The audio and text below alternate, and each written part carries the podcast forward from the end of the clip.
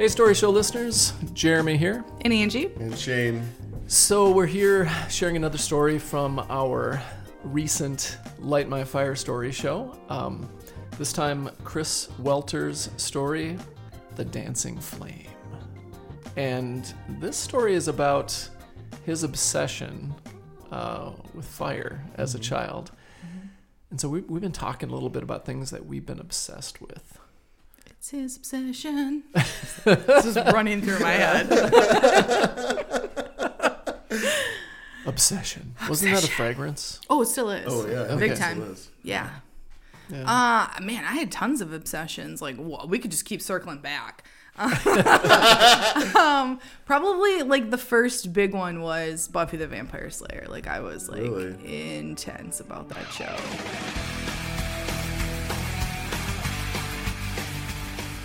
I probably watched the whole series like three or four times.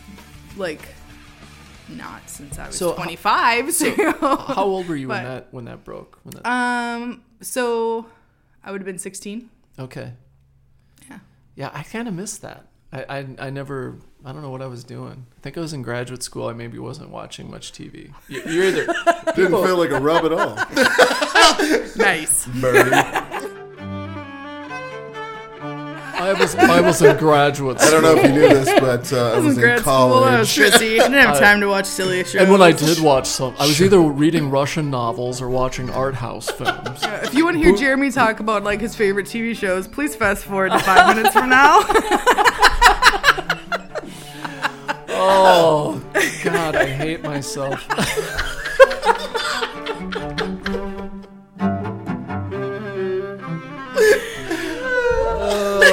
okay, so anyway, uh, I don't know. I don't know a whole lot about Buffy the Vampire Slayer. Like two sentences. Tell us about Buffy. Her name's Buffy.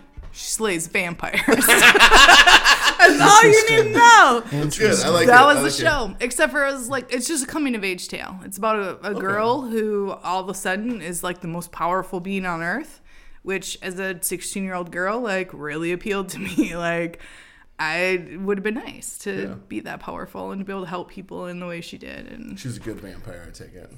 she wasn't a vampire. She slayed Oh, she slayed. I'm so. sorry. Yeah. Ah. Totally different show. Don't beat yourself up. That's Vampire Sit Diaries. quietly- sit quietly in the corner.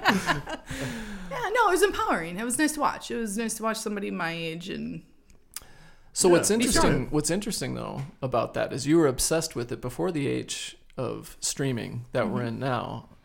Like I just watched all of season three of Stranger Things in like so good. a week, mm-hmm. and I have a job. so, so, uh, but you know, I mean, it's different now. Like you can get into a show. Like Shane was teasing me a little bit earlier about how Jenny and I literally our our kids were gone one day this summer, and I'm not kidding you. We watched ten hours, I think, of of. Uh, Game of Thrones. I So, like, two full seasons. We just binged. We binged. Yeah, and um, but you couldn't do that back in the day. I mean, you once a week. I still have the series finale of Buffy on VHS. I had to work that night, and Josh recorded it for me. Ugh, what a superhero. I know he was. Wow. Yeah. It's really amazing. Oh, My obsession has nothing to do with TV. You're you're probably much less superficial. No, I don't think I am. Did you go to graduate school what else in graduate school? um, uh, when I was a kid, we went to my grandparents' house after school, and I found this box of 45s, and it was a psychedelic orange swirl on it. And I was like, what is this? Well, one of my uncles, I think, had left it behind when he moved out when he grew up. And I would rifle through it, and every day I would play these 45s. And I got sort of addicted to that song, Locomotion. You know that song? Do yeah. the Locomotion Yeah. with me. Yeah, yeah, yeah, that's and it's like a whole series. Like you can do a dance with it. Yeah. So, big spoiler alert. Here's uh, me dancing in my grandparents' living room, all by myself, Wow. to the song "Locomotion," and I was obsessed with like because I loved the way like lyrically it moved through, and that's still a thing I'm Yeah. obsessed with today. Like all my music choices have to tell a story, and I'm part of the story show. Haha. Well, yeah. So Yeah, obsessions like you they sort of consume you, right? And you really hear that in uh, Chris's story today. Just the obsession turns into this. It consumes him, and I mean, It like, almost becomes deadly. it does, and it's really it's really a hook. Well, and I think, uh, I, you know, he knew, he knew, he he knew what his that his obsession was dangerous. Yeah, he recognized And- that. I mean, I think, I think, especially when you're kids, when you know something's supposed to be off limits, it, it makes it all the more enticing. You know. Have you seen? There's this movie called um, "This Boy's Life." Have you seen it? It was one of Leonardo DiCaprio's uh, first roles, and so he's like 11 or 12 in it, maybe maybe a little older, but really young, and uh, it's based on a book by Tobias Wolff, uh, autobiographical book. And in it, uh, Leonardo's character, um, his his mother's boyfriend, I think, live-in boyfriend, bought him a gun for his birthday, and it's summertime. He's home in their apartment all by himself all day long, and he cannot. The rule is he cannot touch the gun unless, you know, his parents are there. And it just drives him nuts because it's there all day long. Sure. And so he he starts out getting it out, and then cleaning it, then holding it, and this evolves into him pointing it out the window and scoping it at people.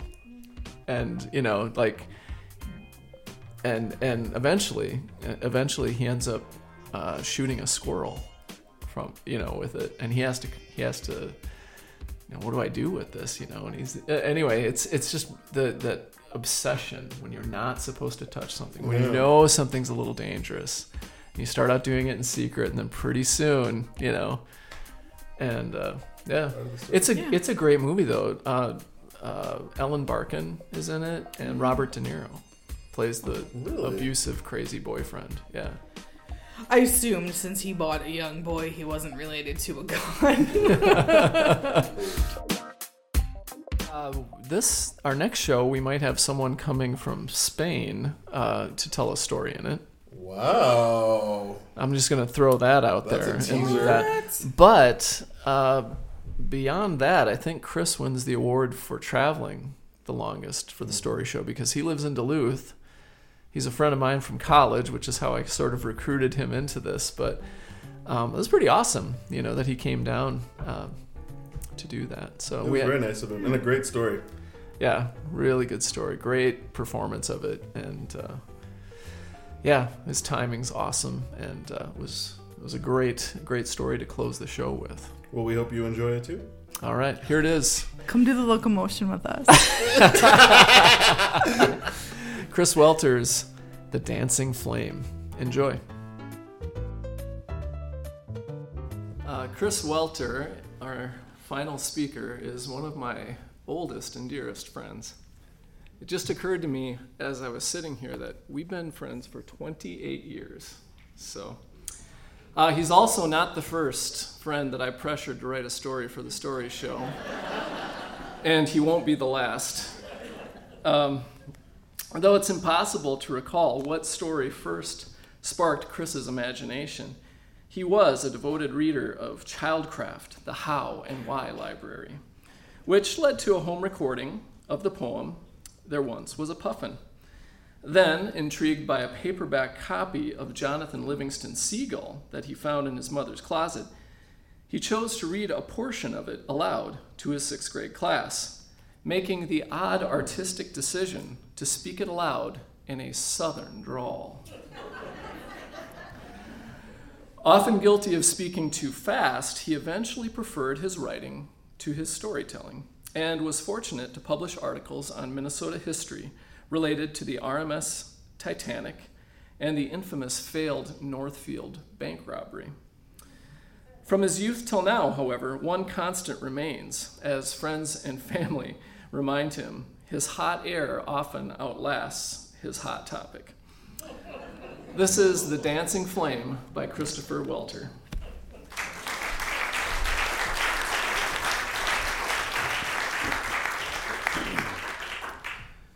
The short version of this story the version my wife prefers for all of my stories, is as follows 1. I am a recovering pyromaniac. 2. I am in recovery precisely because I failed to light a fire. 3. Before I failed, my hometown combusted spontaneously. And 4. The town I now work in burned to the ground. Not an exaggeration, but I had nothing to do with that, I swear. so, let's begin.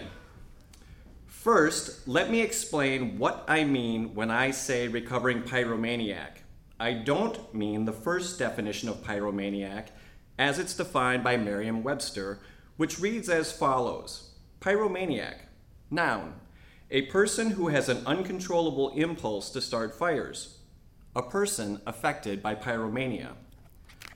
I mean the explanatory note that follows sometimes used in an exaggerated or joking way to refer to a person who enjoys fires. I have given some thought to when exactly I began to enjoy fire. I grew up in a house with parents who smoked, and so I think it's fair to say that Bic is primarily responsible for introducing me to the hypnotic allure of the dancing flame. Back then, Dad smoked camel filters, and his cellophane wrapped carton was always accompanied by the ubiquitous Bic plastic lighters of monochromatic design. Mom, meanwhile, was an ardent consumer of Carlton 100s. Whereas Dad sat his lighter atop his carton, Mom sported more panache. Hers were either tucked neatly into the front pocket of her leather cigarette case the one with the gold metal clasp on top, or docked in a lighter holder the approximate size of a can of V8 and sporting a vintage map of the world. But what I remember best is the sound of firing up that lighter, the snap of the metal turning mechanism igniting the flammable juice inside. And just like that, the tongue of flame appeared. I fired those Bics up so many times, the tip of my thumb went from red and sore to calloused and coarse. I did not ignite in order to light a fire, mind you. I did so to gaze at that undulating flame.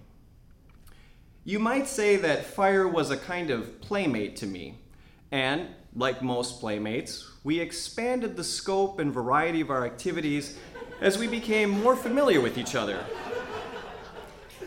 In other words, I started lighting things on fire. A piece of Kleenex, cigarette stubs, ants, the occasional black cat firecracker, even a piece of mom's honey blonde hair.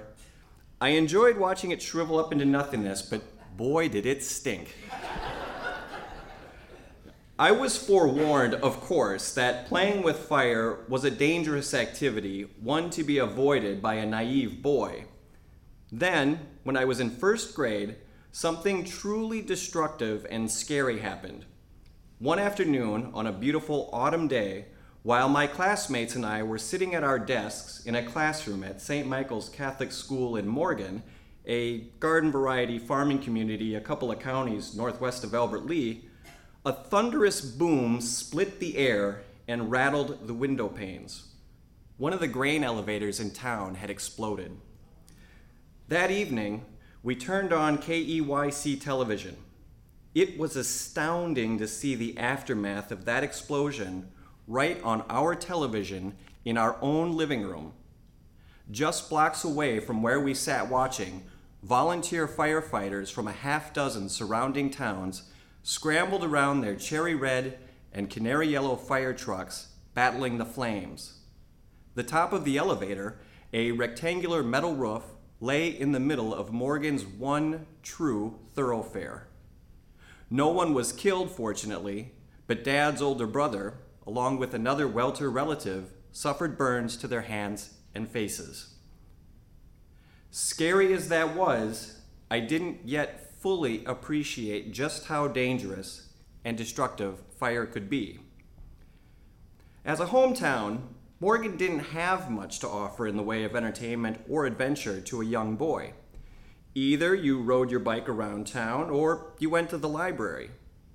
But there was a junkyard on the southeast part of town, littered with abandoned vehicles and the occasional piece of viable construction equipment. A playmate and I would hang out there on occasion, crawling into a derelict sedan or pickup truck older than any of our parents, and pretend driving to or from somewhere else. We did just this on a Sunday morning when we knew no one would be around. Those pieces of construction equipment I mentioned bulldozers, backhoes, caterpillars, and the like were moved from job to job via a drab green semi tractor and scuffed yellow flatbed trailer. I made my way over to it. I remember being drawn to its silver fuel tank, glinting in the sunshine. I can still see the tank's cap. I can still feel the cap in my hand as I unscrewed it. I can still see deep into that tank, noticing a portion of my reflection in its contents. I wonder how it might burn. I think that it should cause an explosion, a mushroom plume explosion, like the ones I sometimes saw on the television shows Chips or Emergency. I think that if it did ignite, I'd have enough time to run to safety. I pull out my box of Diamond brand large wooden matches. I strike one of them on the sandpaper side of the box and hear that snap hiss of ignition. I drop that lit match into the tank. I hear the match sizzle out upon contact. I repeat this entire sequence more than once.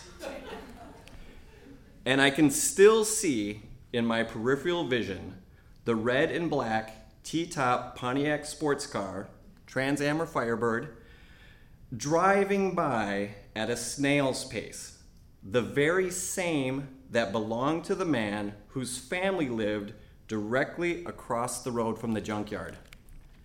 I knew instantly that I was in trouble, but the car didn't stop. It took a right turn onto the street where the man and his family lived in the exact opposite direction from where I was standing. I kept watching. The family exited the car, but the man didn't follow them into the house. He walked calmly, slowly even, towards me. When he got close enough for me to read his expression, I thought he'd yell at me. He didn't. He said, Go home and tell your mother what you were doing. His anger, fear, I later realized, wasn't in his voice. It was in his face's ruddy complexion and in his trembling hands. At that moment, finally, I realized that what I was trying to do wasn't just stupid, it was genuinely dangerous.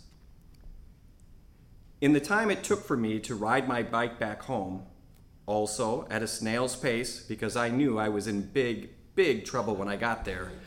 The man must have returned home and called my mother. I parked my bike in the garage and prepared myself for the severe scolding that would surely ensue when I entered the house. For the second time in less than a half hour, though, I was surprised and confused when I didn't get yelled at. Instead, Mom waved me into her arms tears in her eyes, and gave me a hug to last a lifetime. Even though I couldn't connect the dots in my mind, I have set fire to plenty of things. How bad could this be? I had no trouble whatsoever interpreting mom's emotions. I had put myself in harm's way. So, you can't fix stupid, but you can grow out of it. And Thankfully, that's what I did. And by the way, I can't explain to you what didn't happen that day. I have had it suggested to me that perhaps it was diesel fuel, which needs to be under pressure in order to ignite. From then on, I confined myself to lighting up things that were meant to be lit firecrackers, campfires, scented candles, my mother's sofa.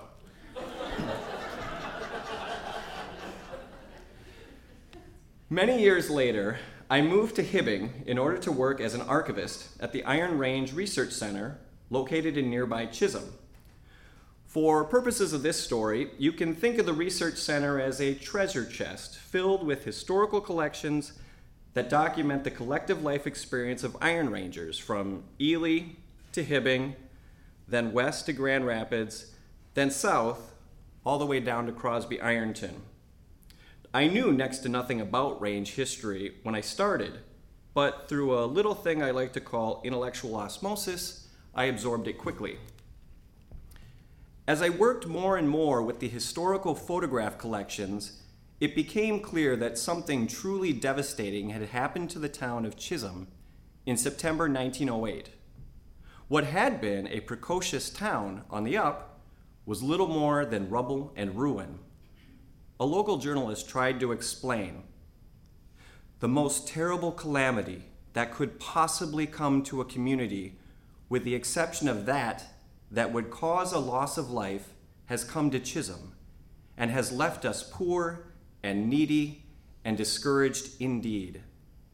Let us tell you of this thing which we can hardly realize and appears to many of us but a dream.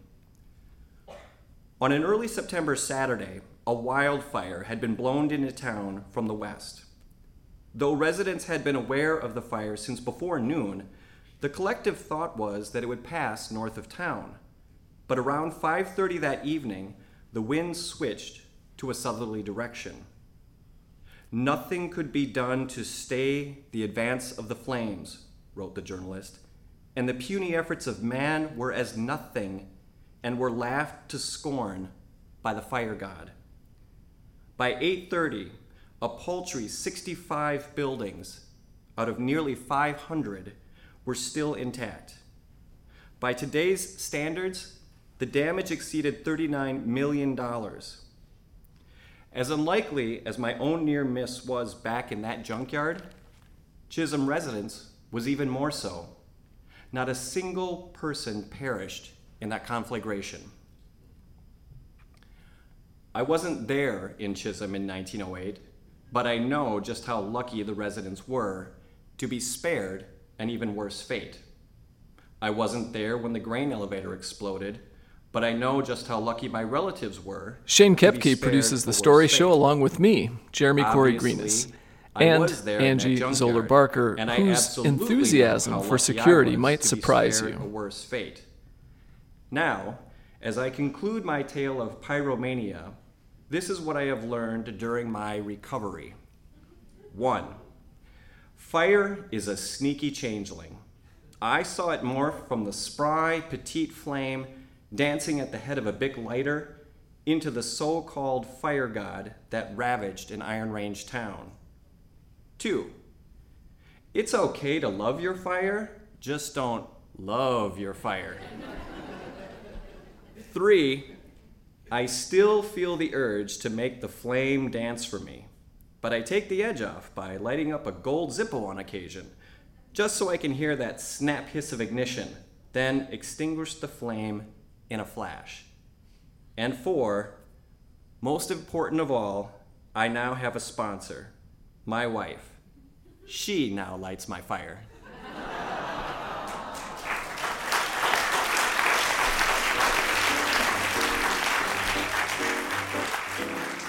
Shane Kepke produces the story show along with me, Jeremy Corey Greenis, and Angie Zoller Barker, who's currently auditioning for action hero roles. We gotta gun up the world. Let's go. One teen boy at a time. Should be our fade out. That was the last time Enjoy someone the was show, like, everyone. Teen girl. Check out our webpage at thestoryshow.org and please encourage your friends to listen to our podcast. They can find us wherever you listen to podcasts. Just search for The Story Show in quotes. Thanks.